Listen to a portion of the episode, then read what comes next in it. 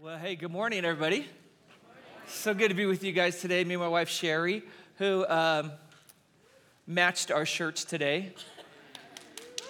Yeah, she's really thrilled by that. You could probably tell how I feel about it. But she always has me get dressed first, and then she gets dressed after me and surprise me. And she knows how much I hate to... I really hate to undress and dress again. I just hate it. So there's another little pet peeve of mine. So, but if you guys got a Bible, you're going to turn to 1 Samuel 21 and 22 to begin with. But then we're going to end up in Psalm 52. Psalm 52 is a psalm that David wrote based on 1 Samuel 21 and 22. So I thought we'd get a little background first before we go there. And by the way, before I forget this, if you... are here through the week.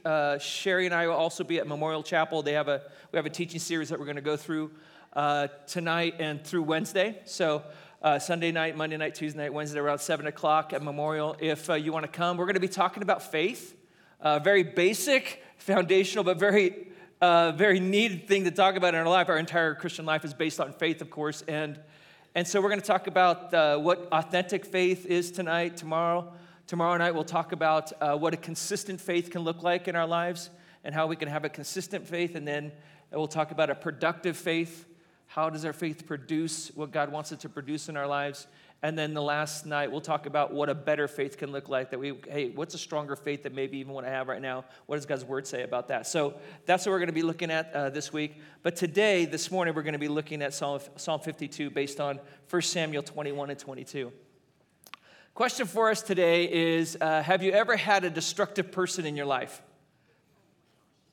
I just heard somebody say, oh my gosh. Probably for all of us, you're like, have I ever had a destructive person? Have I lived on this planet? Have I ever been around other people? You know, like it really is sad, but it's true that, we are in a sin-scarred world. Sin is destructive in itself, doesn't just destroy the person who is sinning, but many times it destroys other people around that person. Satan came to do what? To destroy. And Satan has a lot of influence in our world today and with people. And anybody who's not a follower of Jesus Christ is a slave of sin and in the domain of Satan. So, of course, there's going to be destructive people because our world is fallen with fallen people. That's just how it is. Doesn't make it any easier, though, I think. For us, because we still go, how do I deal with a person like this? And maybe I should rephrase that. Maybe I should say, how should we deal with a person that's destructive in our lives? Because probably some of us have our ways of dealing with destructive people, but maybe it's not God's way of doing it, and maybe we decide to put ourselves in a place of authority that God hasn't placed us in to do something about that person, but how do we deal with it? Because most of us aren't been placed into that position. How do you deal with somebody like that? David, of course, probably if you even just know about King David, you know that he grew up and throughout his life, especially his adult life, he had destructive people around him pretty much all the time. Maybe those people would change, but there would be people around him that were destructive, and either destructive to him or he was just seeing how that person could be just destructive in general in people's lives, which might be who you might be thinking of. Might be somebody personally in your life with you, but it also might be just somebody you see, that's just a destructive person, and look what they're doing, and you're just frustrated because what can you do about that person? Well, David went through that so many times. Probably the most...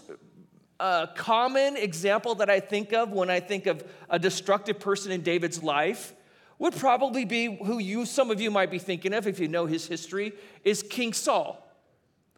However, this is what's crazy. When I went through Psalm 52 and went through what Psalm 52 is based on and who it's based on, I'm not sure that King Saul was the most destructive person that David had in his life or that David experienced around him in his life.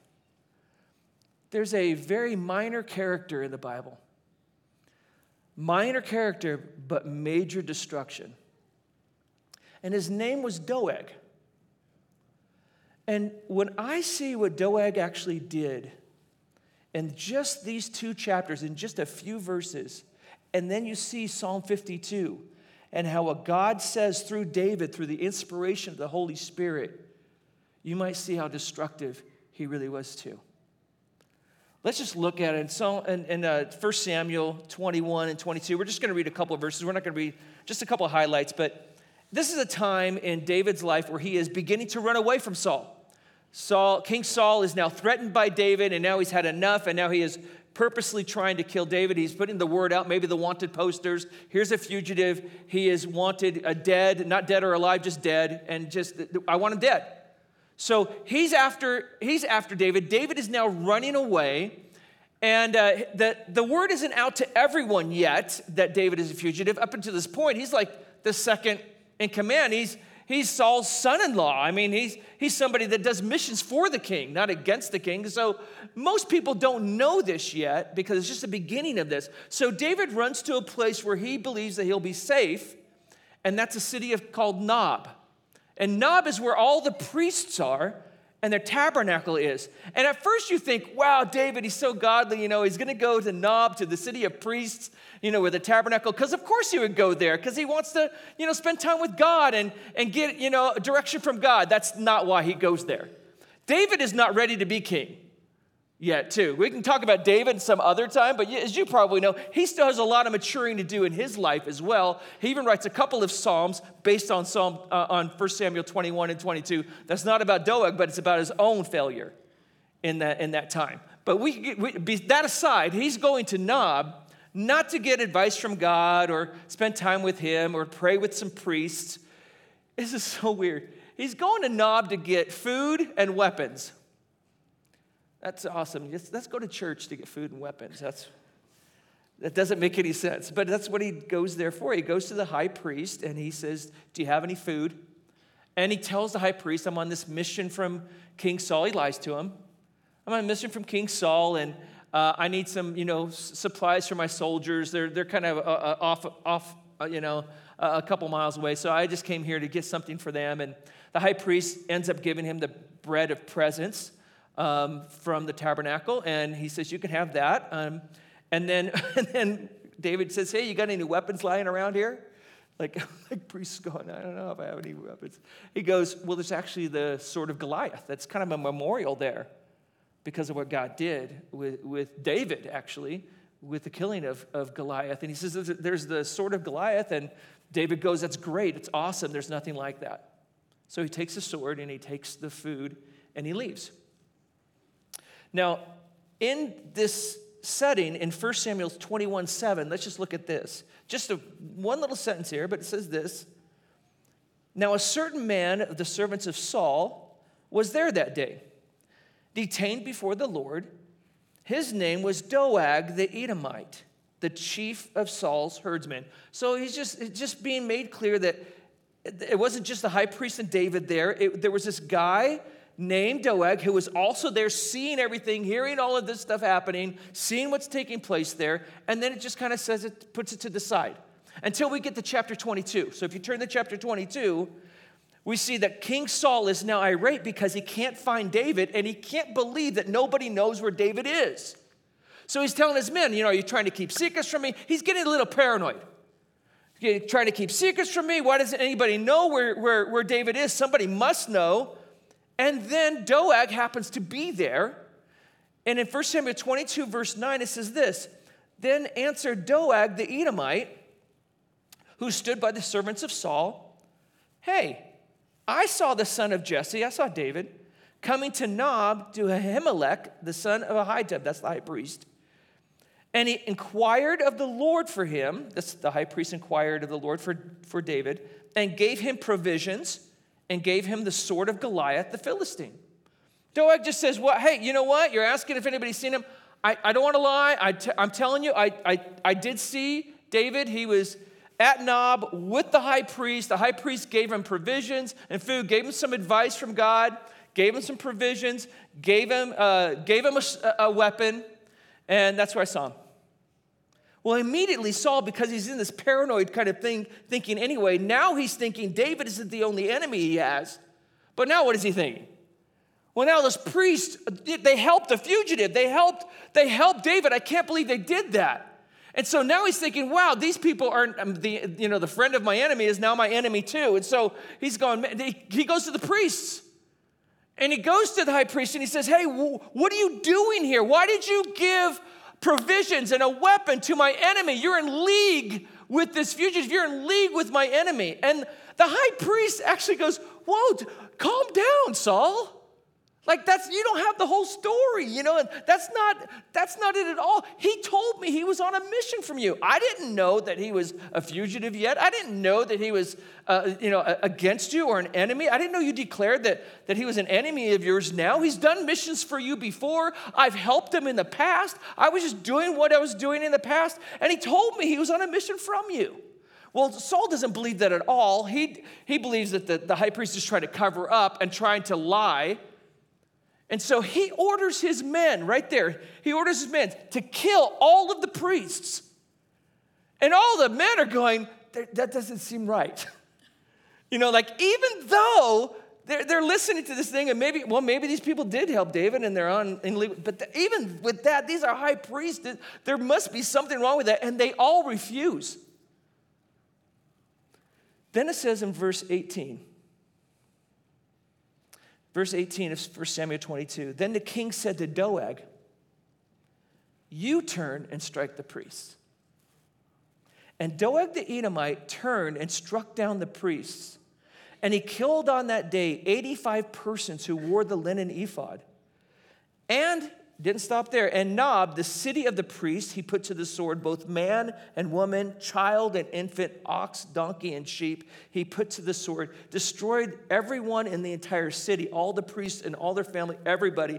In fact, there's only one person that ends up being able to escape. That's one of the sons of Ahimelech, who escapes and goes to David. That's it. Doeg does all of that. Now, as I read this, I go, wow, I can't believe he would do that. But what could Doeg say? I was just following the order of the king. I had to tell him the truth when he asked. I told him the truth. And then he told us, he's my authority. I need to just do what he says. That's what you could say about Doeg. And that's what he would probably say. Until we read Psalm 52. So now turn to Psalm 52.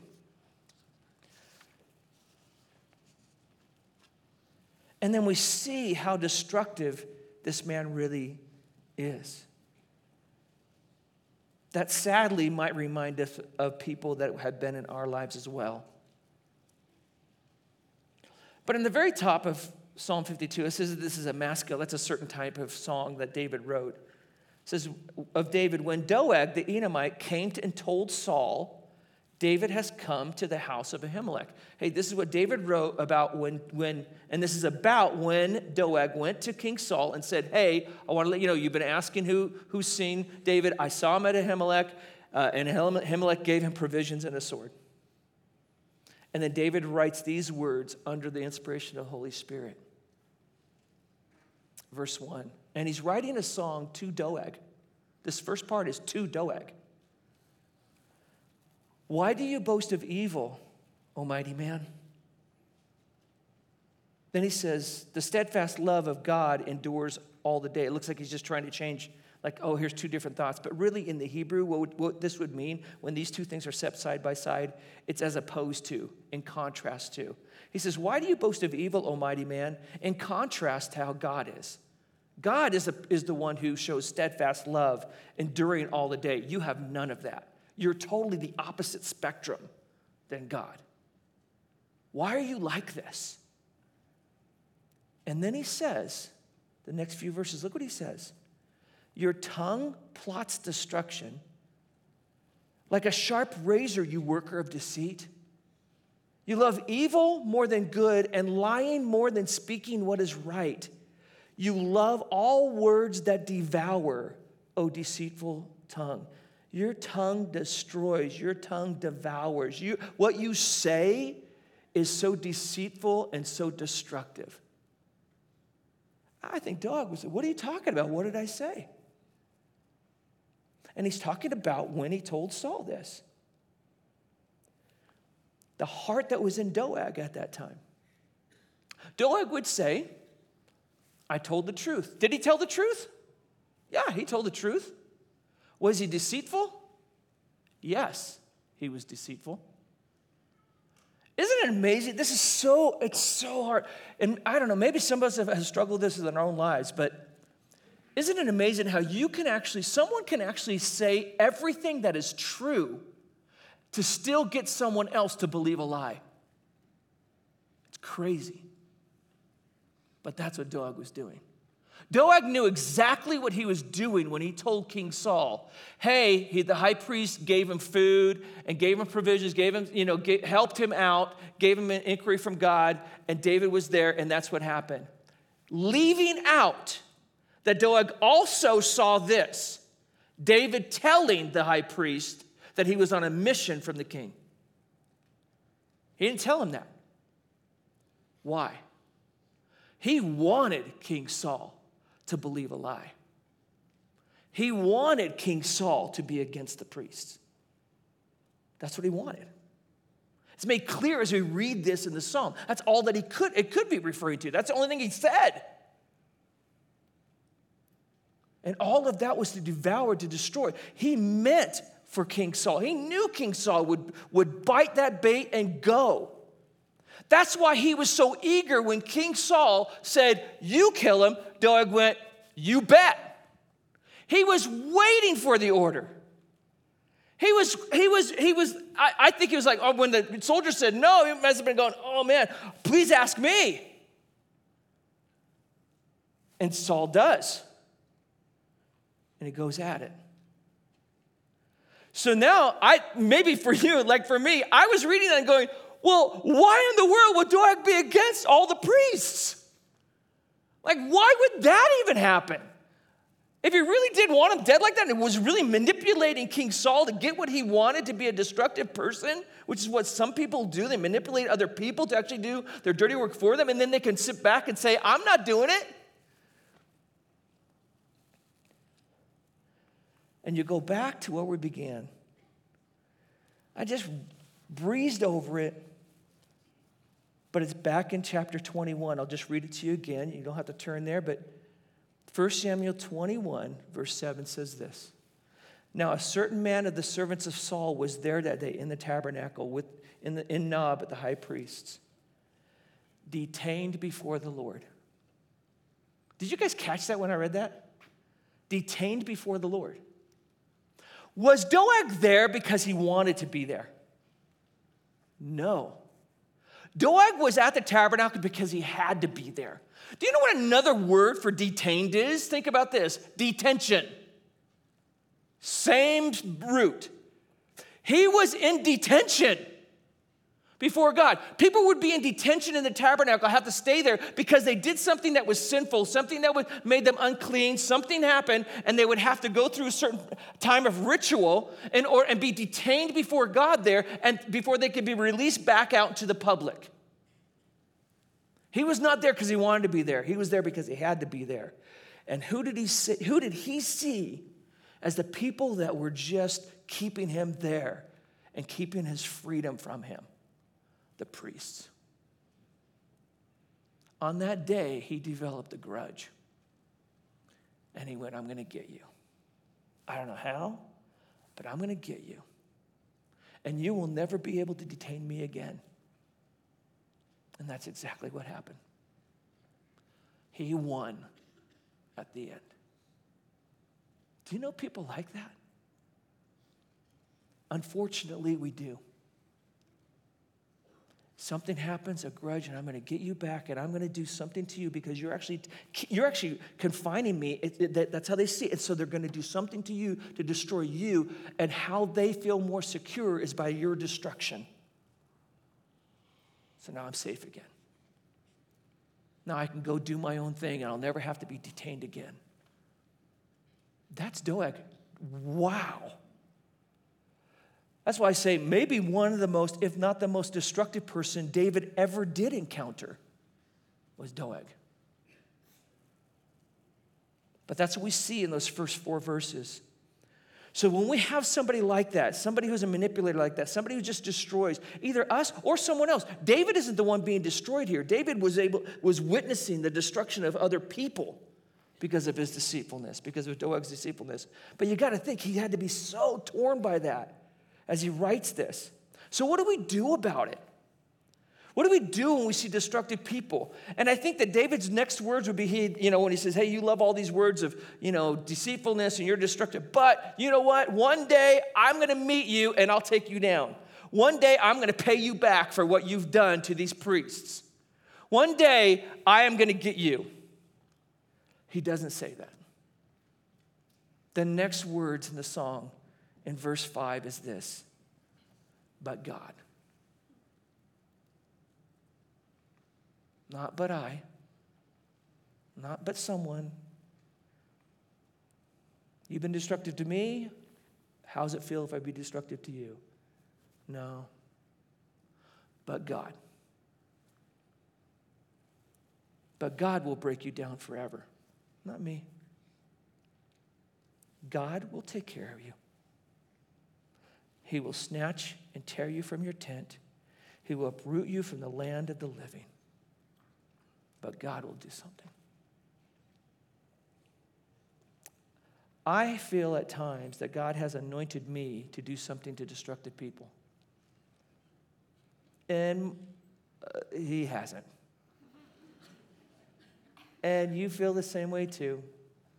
And it is true. God does appoint certain people, as his instruments to bring about righteousness. I mean, people that are in authority, but most of the people God has not appointed us as authority over their life.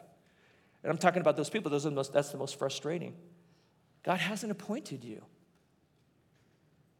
to do something to him. God has told you, I will do something. I'll do something. At the right time, in the right way, God did something with Doeg.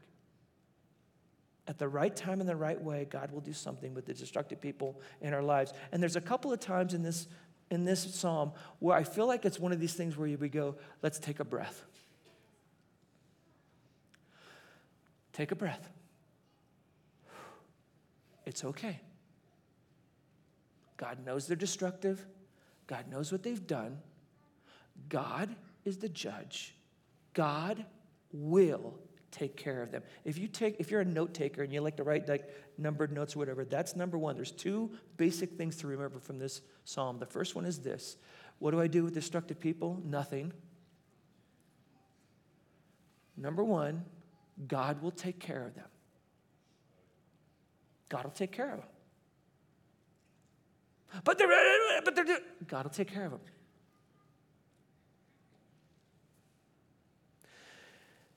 He goes on and just says, the righteous shall see. We might see what God does, but he's the one that does it. We'll see in fear. They shall laugh at him, saying, see the man who would not make God his refuge, but trusted in the abundance of his riches and sought refuge in his own destruction. And in the Hebrew, it's probably better referred to as in his own destruction of other people. Doeg sought refuge by destroying other people who he felt like was a threat to him. Instead of seeking refuge in God, many times we decide to seek refuge by manipulating or destroying other people and so that we can feel more safe instead of just going to God. And anybody who does that, anybody who decides, I'm going to take my own life and I'm going to just manipulate other people, I'm going to do that, God will take care of you one way or another. And anybody who is righteous, anybody who has taken refuge in God, and at the end of the day, at the end of the entire thing, when the dust settles, we will see that God takes care of the wicked and he will take care of the righteous. And the righteous will see that somebody who is like Doeg and continues to be that way will not get away with it. God will do it. Reminds me of 1 Peter chapter 2, verses 21 through 23. If you just want to write it down, you can turn there. That's great too. But I'm just going to read this to you. 1 Peter 2, 21 through 23 is a letter about suffering when there's destructive people around Christians' lives. That's where 1 Peter is based on. And in this part of the letter, he's talking to slaves who had wicked masters, destructive masters. And they wanted to destroy what master was trying to destroy the slave just simply because they were Christians. And Peter's telling the slaves, hey, this is what you need to do. Again, these slaves are not in authority. They don't have a place of authority to do something to the destructive masters. So what should they do? And in verse 21, it's so powerful. 1 Peter 2:21 says, "For to this you have been called, because Christ also suffered for you, leaving you an example that you might follow in his steps." This is a huge truth. Jesus did not suffer so that we wouldn't have to. Did you get that? Jesus did not suffer so that you would not have to. Jesus suffered so you would know how to. Jesus did not go through what he did so you would never have destructive people around you. Jesus dealt with destructive people in his own life to show us how to deal with destructive people in our life. That's what Jesus did.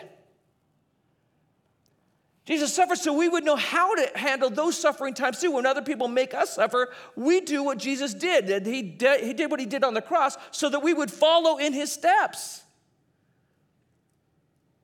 And it says in verse 22 and on, it says this, what he did. It says he committed no sin. When people sinned against him, he didn't sin against them in return. He neither was deceit found in his mouth. When he was reviled, he didn't revile in return. When he suffered, he did not threaten. What did Jesus do? It says, but he continued entrusting himself to him who judges justly. He said, this is where my Father has placed me. My Father has placed me under these people's authority. My Father has not put me here right now in this point, in this time. My Father has told me to trust him and the plan he has for me in this suffering. I can trust him to deal with these people.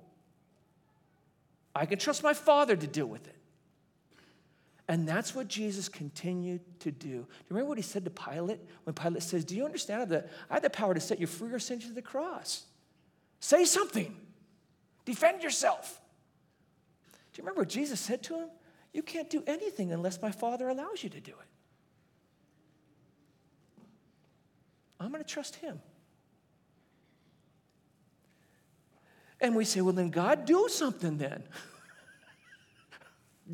Do it. And God may do something quickly. He may not do something in our entire lifetime. Why?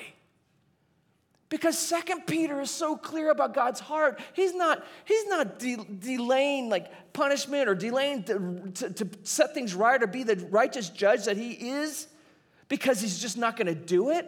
He says he's just being patient. For who? For those destructive people. Because he doesn't want anybody to perish. He wants everybody to come to repentance, right? Now, the day of the Lord will come. The day of the Lord for that person will come if there's no repentance. But God wants to give every single moment, every single second that can be given to allow that person to repent. Don't we want that too? Don't we want Doeg more to repent rather than be punished? Don't answer that if you're in a bad place, but here you go. But seriously, as a follower of Jesus Christ, what do we really deeply want more? Repentance, not punishment. Because that's what we wanted in our life too. And if that's what we want from God for us, how could we say we would not want that for someone else? How do you deal with destructive people? You know that God is going to deal with them. And we can pray for repentance. And we can be like Jesus Christ during that time. So the first thing to remember is God will take care of them. The second thing to remember, especially if God does not take care of them quickly and they continue to be destructive, how do I deal with that? What about me? And just write this down. Number 2, God has taken care of me. God will take care of them. Oh, yeah. Number 2, God has already taken care of me. Hasn't he? I love the next line after what David writes. Okay, this is the destructive person. God will take care of them sometime in his own way, in the right way, at the right time. What do I do in the meantime? And he says, but I... in verse 8, but I am like a green olive tree in the house of God. You picture that? He doesn't even say what he needs to do when there's a destructive person in my life. It's what I need to remember I am when there's a destructive person in my life. Crazy, isn't it? We think, what do I need to do? What do I need to do? And God says, why don't you remember who you are? Why don't you remember what you are? You are a green olive tree planted in my house. What is he saying there? Just picture that. You are a green, we're all, if you're followers of Jesus Christ, you are a green olive tree planted in the house of God. A green olive tree in that culture, productive, valuable, loved. Olive trees were really worth something. And then you add that, planted in the house of God, safe, secure. Are you getting it? Here's a destructive person. Are they actually able to break into the house of God and do something to you? They're going to come in and chop down the tree. God's going to get up in the morning and go, oh, man, I don't know what happened here. Steal the tree, take some leaves. No, you are safe and secure and loved and cared for. An olive tree planted in the house of God? He's not going to forget to water you, feed you, give you everything you need, and he already has. Every single one of us. We have an inheritance for us. We have eternal life. We are children of God. We have been adopted by God in his family. We have a blessing after blessing after blessing and heavenly places. None of that will take away. The Doegs of the world cannot do anything to change that. Nothing. It reminds me of what Jesus says in Matthew 10:28-31. Remember when he's talking to his disciples and he's telling his disciples, when I leave, there's going to be destructive people in your life. It's going to happen. In fact, he paints that picture, remember? You're sheep among wolves. What a horrible picture. We know what's going to happen in that picture. I'm sorry, did he say we were the sheep? Yeah, you're the sheep among wolves. You're going to have destructive people, and they will destroy you, and you're even going to lose your lives. And then he says these incredible words, but don't fear those who kill the body but cannot kill the soul. Rather, fear him who can destroy both soul and body in hell. Are not two sparrows sold for a penny? And not one of them will fall to the ground apart from your Father. Not even the hairs of your head, but even the hairs of your head are all numbered. Fear not, therefore. You are more valuable than many sparrows. He says, you got to remember this, that those people that are destructive in your life, they can't destroy you. Nobody can touch you. In that 1 Peter passage, Peter even reminds those slaves at the very end of it. He says, you have a shepherd and a guardian of your soul. Those masters cannot touch your soul. They cannot destroy you. You are a green olive tree planted in the house of God. Oh, it's another time to take a breath, isn't it?